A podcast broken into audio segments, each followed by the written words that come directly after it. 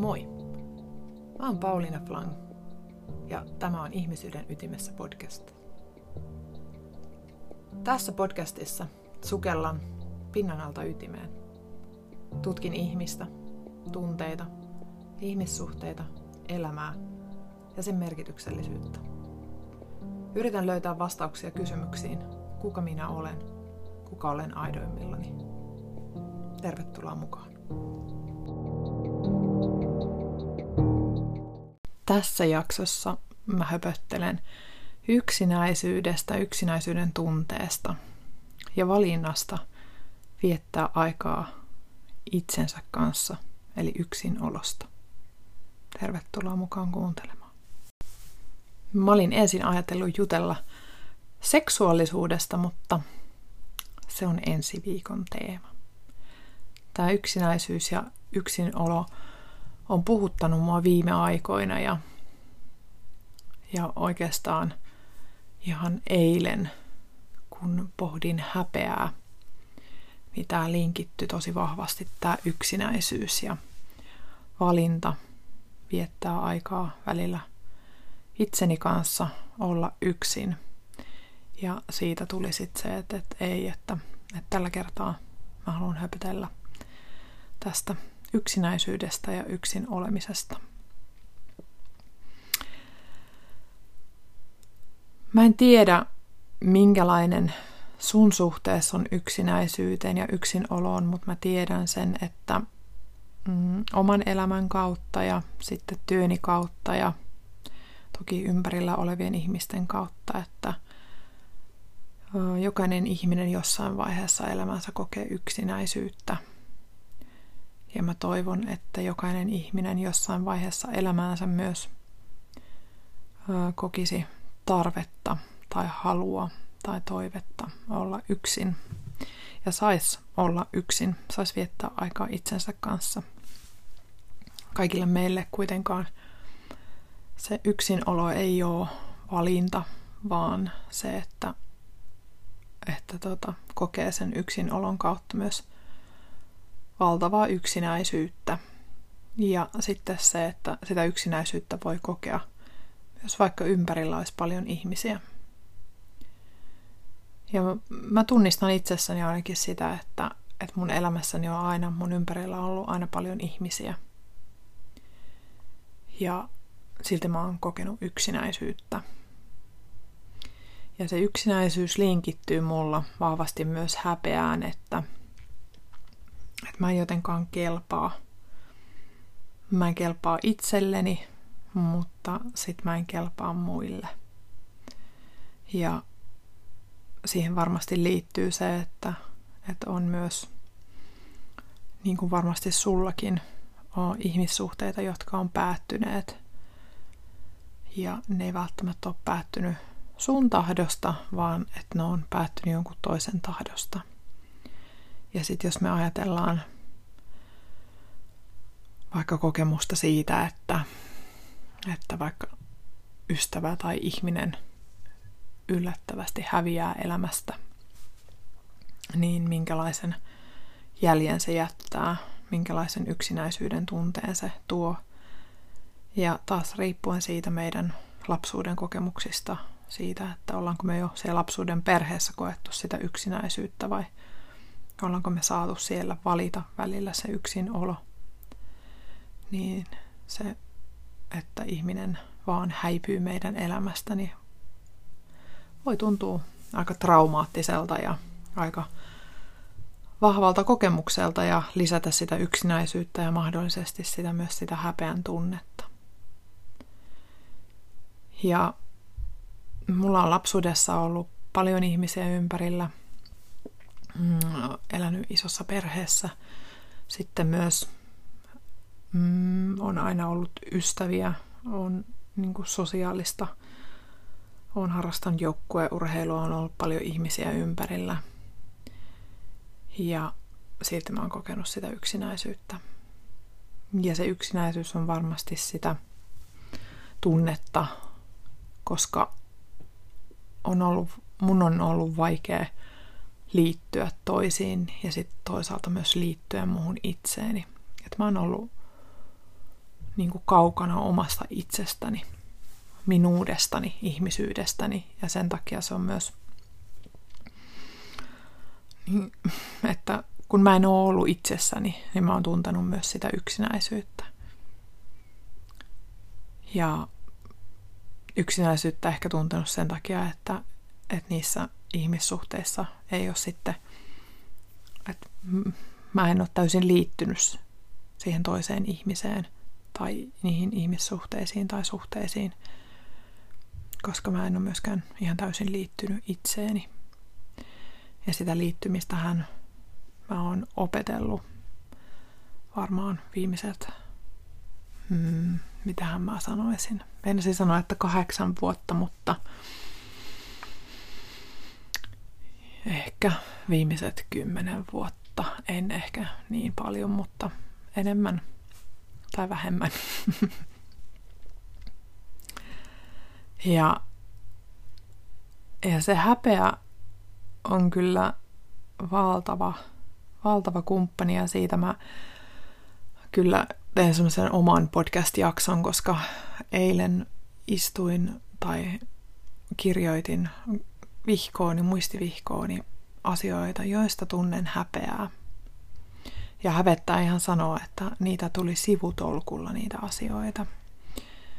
Ähm, liittyen itseeni, ympäröivän maailmaa, ajatuksiin, käyttäytymisiin, menneisyyteen. Ihan kaikkea.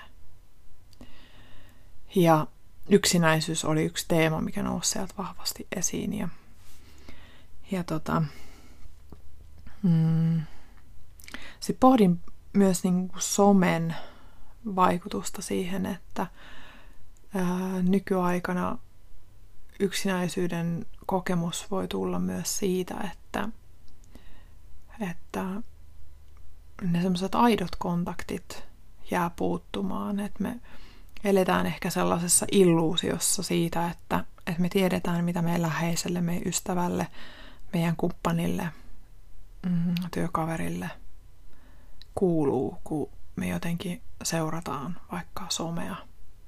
Et vaikka me tiedetään, että se ei ole kaikki, niin se silti antaa sellaisen jonkinlaisen illuusion siitä, että, että, jaa, että, että nyt sillä on varmaan kiirettä ja nyt sillä on varmaan touhuu ton kanssa, kun se on tehnyt sitä, tätä ja tota. Mutta sitten, että tiedetäänkö me? Koska kyllä mä saan itseni kiinni siitä, että, että kun mä oon mun ystävän kanssa tekemisissä ja puhun vaikka puhelimessa tai näen, niin se on ihan erilaista.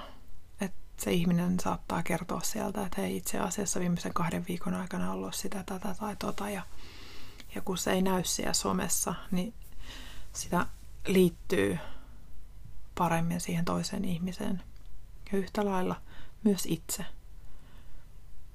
Että vaikka somessa olisi aito ja näyttäisi niin kuin elämän kaikenlaisia sävyjä, niin sä et silti kuitenkaan voi näyttää. Tai me emme voi näyttää siellä. Tai emme voi olla tietoisia siitä, että mitä meidän ystävä tai läheinen oikeasti käy lävitse. Koska meidän elämässä on niin monta erilaista tasoa ja ja some ei mitenkään yllä niihin kaikkiin tasoihin. Joo. Eli se, että me nähtäis ihmisiä, me kuultais, me soiteltais niille, me tavattaa se, jos me ajatellaan tätä vuoden kestänyttä, vallinnutta erilaista elämäntilannetta ylipäätään meillä kaikilla, niin myös se, että, että me tiedetään, että missä ihmiset menee tällä hetkellä – että kuka kokee sitä yksinäisyyttä, kuka on valinnut olla yksin, kuka tällä hetkellä tarvitsee sitä yksinoloa. Ja tämä on sellainen myös, mitä, mitä mä mietin, että kun me ihmiset ollaan erilaisia niin kuin liittymisen kautta, että me osa ihmisistä tarvitaan sitä yksinoloa enemmän – mutta sitten mä mietin, että, että voiko se olla myös välillä se semmoinen, että, että mä haluan olla yksin, niin voiko se olla myös sellaista vetäytymistä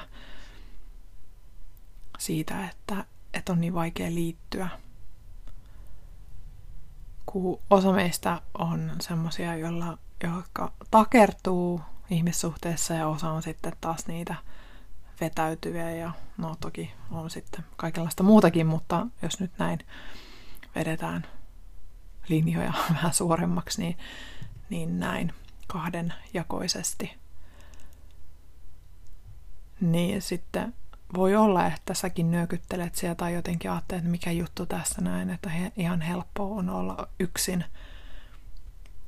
Mutta sitten kun lähtee pohtimaan sitä vaikka sitten sen just sen liittymisen kautta, että, että onko mun sitten ehkä kuitenkin vaikea liittyä, että ja sitten se, että viihdyks mä oikeasti itseni kanssa vai viihdytänkö mä itseäni. Että meneekö se itsensä kanssa oleminen sitten niin kuin kaikenlaiseen viihdykkeeseen, hääräilyyn, puuhasteluun.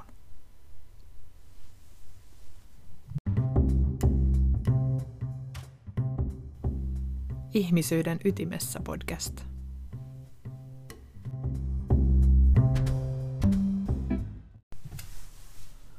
Kun me voidaan ajatella sille, että joo, että me viihdytään paljon yksin ja omassa seurassa on ihana olla, mutta sitten se aika menee lukemiseen, siivoamiseen, kirjoittamiseen, someen, selailuun,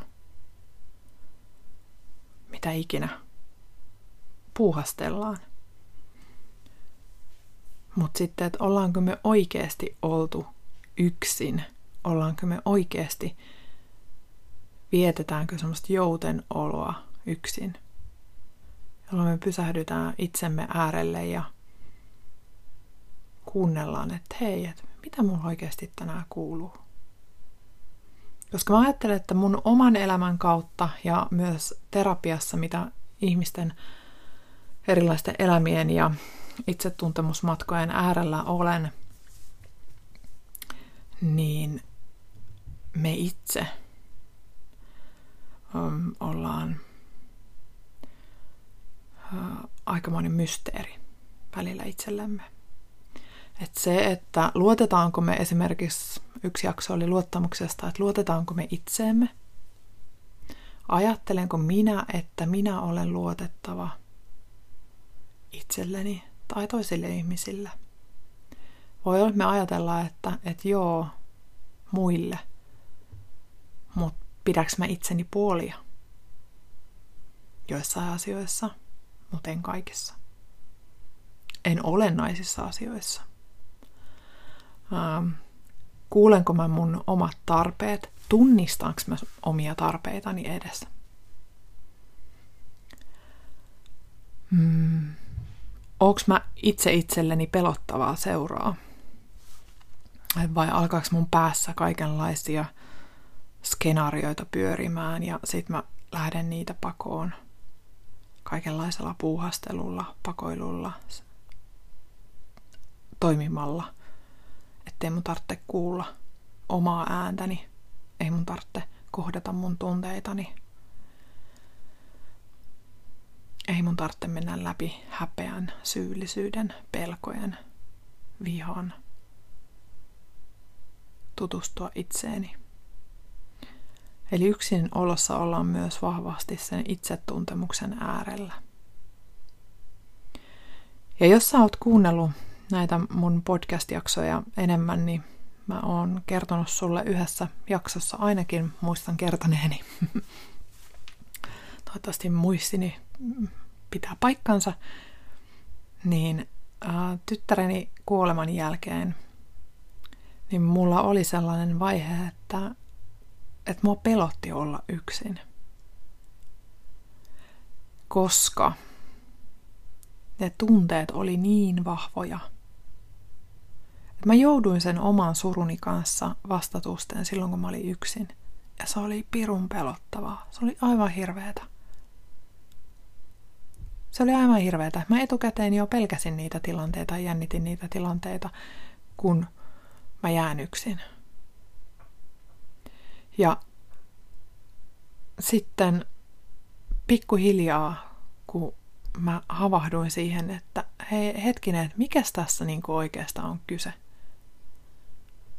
Että on ok, että jos ajattelee vaikka surun alkumetreillä, että, että siinä on ihmisiä lähellä. Mutta kun ne ihmiset, niitä pitää käydä töissä, niiden pitää tehdä asioita, ne ei voi kulkea siinä sun kainalokeppinä. Niin jossain vaiheessa ne omat tunteet on vaan kohdattava. Tai toisaalta voi myös valita sen, että lähtee suorittamaan työtä, elämää, pakenemaan itseään, tunteitaan, kohtaamia menetyksiä, kohtaamia kokemuksia.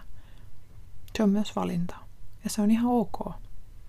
Niin mäkin olen valinnut monta kertaa elämässäni aiemmin. Että en, en mä oo tutkinut sitä, miltä avioero oikeasti tuntuu. Mä oon käynyt sen paljon myöhemmin lävitte.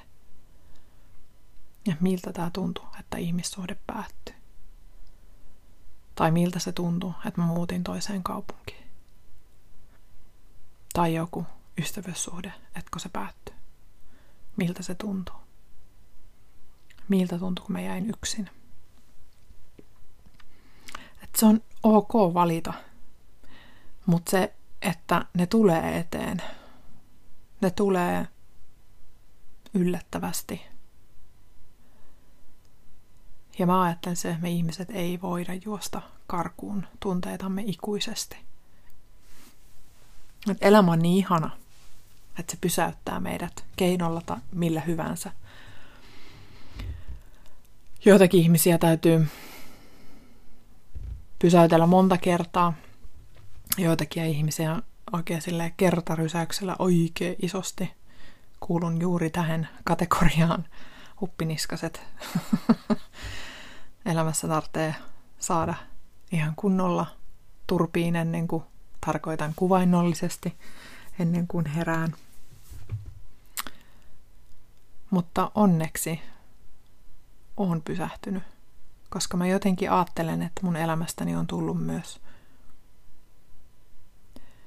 monisyisempää, syvempää, leveämpää, korkeampaa, merkityksellisempää, parempaa, vaikka on pirun kipeätä tehnyt ja on tehnyt mieli paeta ja olen paennut. Ja olen kieltäytynyt, mutta jossain vaiheessa sitten antautunut ja ja viettänyt esimerkiksi niitä hetkiä yksin. Ja mä muistan, että mulle esimerkiksi oli tyttären kuoleman jälkeen todella, todella vaikeaa käydä yksin koiran kanssa kävelyllä. Surun äärellä hengästyminen oli jotenkin kamalaa. Että se ihan jotenkin koko keho oli puhki, niin se hengästyminen tuntui ihan hirveältä. Ja sitten kun siinä tuli vähän samanlaisia tuntemuksia kuin paniikkikohtauksessa, niin se oli todella epämiellyttävää. Ja ihmiselle, joka on minä, olen tottunut liikkumaan, olen tottunut hengästymään, olen nauttinut, rakastanut liikkumista, niin se oli todella outoa. Todella outoa.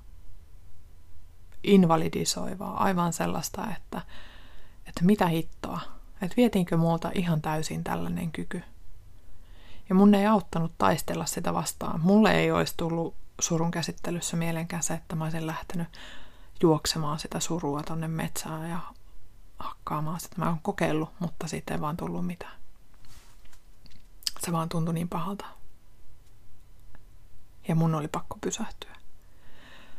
Mutta muistan, muistan äärettömän hyvin ja olen kirjoittanutkin siitä mun ensimmäisessä kirjassa kokemuksesta kun ensimmäisen kerran mä venytin lenkkiä, kävelylenkkiä koiran kanssa.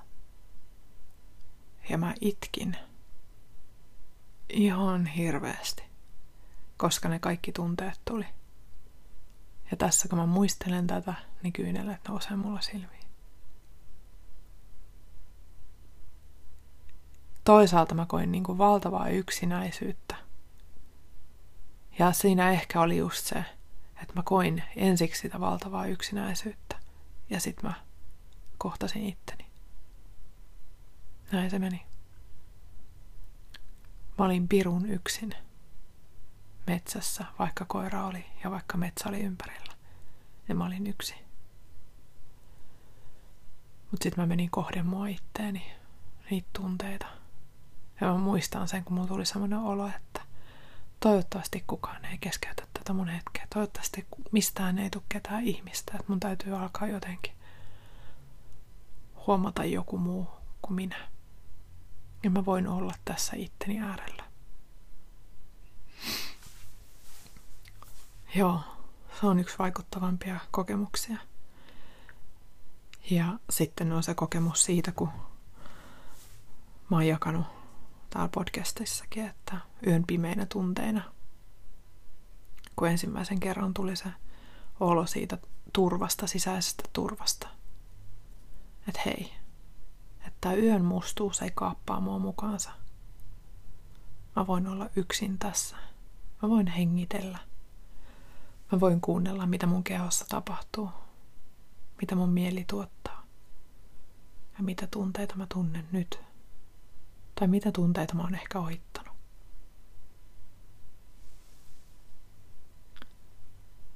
Joo. Mä arvasin, että kun mä menen tämän yksinäisyyden ja yksinolon äärelle, niin se liikuttaa mua. Koska tässä on kyse valtavista syvistä tunteista ja, ja just siitä itseni kohtaamisesta. Toivon, että tämä herättää myös sussa joko um, ehkä toivoa siitä, että, että säkin voit mennä kohde itseäsi. Ehkä turvaa siitä, että, että joku muukin on kokenut jotain sellaista, mitä sä oot kokenut. Ehkä meillä on jotain samankaltaisia kokemuksia, koska me ollaan ihmisenä hyvin samanlaisia. Ja jos mä ajattelen tuota yksinäisyyden kokemusta, niin sen häpeän lävitte on tultava. Että se, että tässä maailmassa on ihmisiä, jolle sä ja mä ja me kelvataan. Just sellaisina kuin me ollaan. Että me ei tarvitse olla jotain muuta. Vaikka yksinäisyyden hetkessä tuntuu siltä, että ei ole ketään. Ja sitten se, että oot sä, ja ihan sama kysymys mulle, että onko mä itse itselleni Oot sä itse itsellesi paras ystävä. Että sä et hylkää itseäsi. Tai että suhun voi luottaa. Ja itsetuntemuksessa on se, että mehän ei voida mennä tätä kohti ennen kuin me ollaan saatu se kokemus joltain toiselta. Ja siihen me tarvitaan muita ihmisiä. Ja yksinäisyydestä saa puhua. On hyvä puhua, koska se yksinäisyys sattuu. Se on ihan kipua. Se on ihan fyysistä kipua. Se on henkistä kipua, mutta se on myös fyysistä kipua. Koska meillä on tarve, syvä tarve liittyä toisiimme, toiseen ihmiseen. Se yksikin riittää. Et me, meidän tarkoitus ei ole täällä pärjätä yksin, vaan se, että meidän tarkoitus on täällä olla yhdessä. Mutta sitten se, että me voitaisiin olla myös yksin, että me siedetään sitä itsemme kohtaamista. Me halutaan tutkia, että kuka me ollaan. Mutta sitten niitä toisia ihmisiä tarvitaan siinä ympärillä peileiksi, että, että peilaa, että kuka mä oon, miten mä toimin, miten sä näet mut.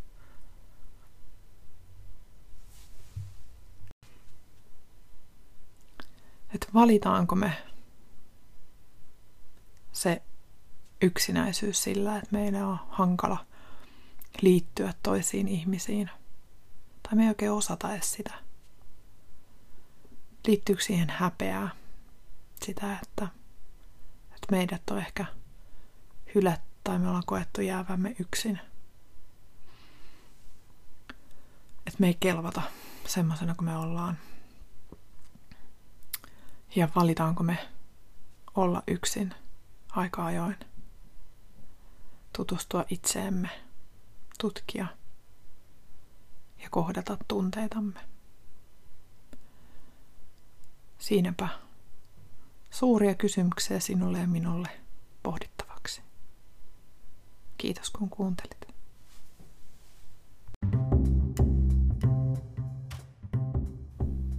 Tämä oli Ihmisyyden ytimessä podcast, jota sä kuuntelit. Laita mulle viestiä halutessasi sähköpostilla paulina.paulinaflang.fi ja Instagramista löydät paulina.flang. Ja sieltä löydät myös nämä Ihmisyyden ytimessä vieraat, joiden kanssa mä oon keskustellut monista asioista.